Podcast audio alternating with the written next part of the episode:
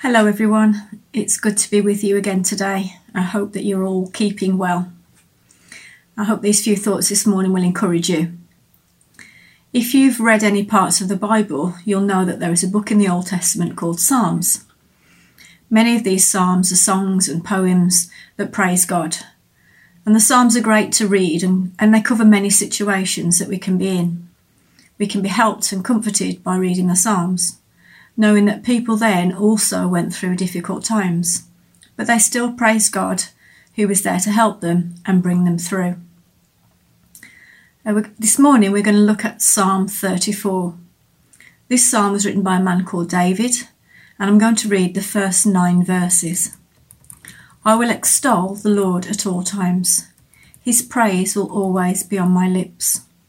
I will glory in the Lord. Let the afflicted hear and rejoice. Glorify the Lord with me. Let us exalt his name together. I sought the Lord, and he answered me. He delivered me from all my fears. Those who look to him are radiant, their faces are never covered with shame. This poor man called, and the Lord heard him. He saved him out of all his troubles. The angel of the Lord encamps around those who fear him and he delivers them. Taste and see that the Lord is good. Blessed is the one who takes refuge in him. Fear the Lord, you his holy people, for those who fear him lack nothing. Verse 8 tells us to taste and see that the Lord is good. Sounds a bit strange. How can we taste God? Have you ever been recommended a particular food that you've never tried? Sometimes you can look at a food and straight away think, I don't think I'm going to like that. But then you try it and find that you do.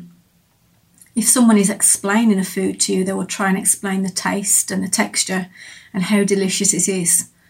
But until you actually try it for yourself and taste it for yourself, you won't know how good it is. There's an invitation that's given to experience the food. This verse gives us an invitation to experience God, His goodness, his love, his peace, and his protection, amongst many others. Whatever we are going through, this invitation can be for us to experience what God has for us, to lean on Him during the difficult times, and know for ourselves that God is good. It means trusting God and believing that He has the best for us. When we've experienced God at work in our lives and been blessed by Him, then our faith grows. God is faithful and will never leave us or let us down. What David, who wrote this psalm, wants is for us to share in the same experiences of God's goodness that he had.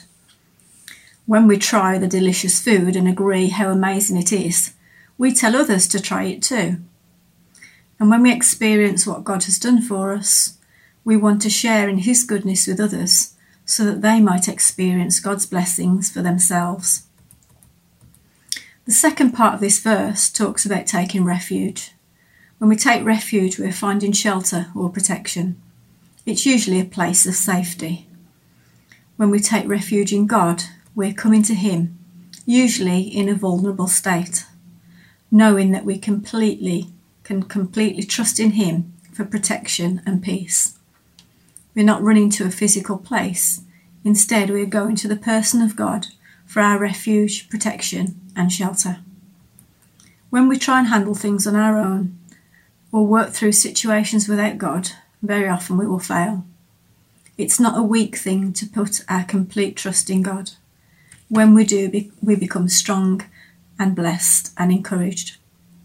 God is good, and He can't be anything else but good. He is faithful and just and wants the best for us.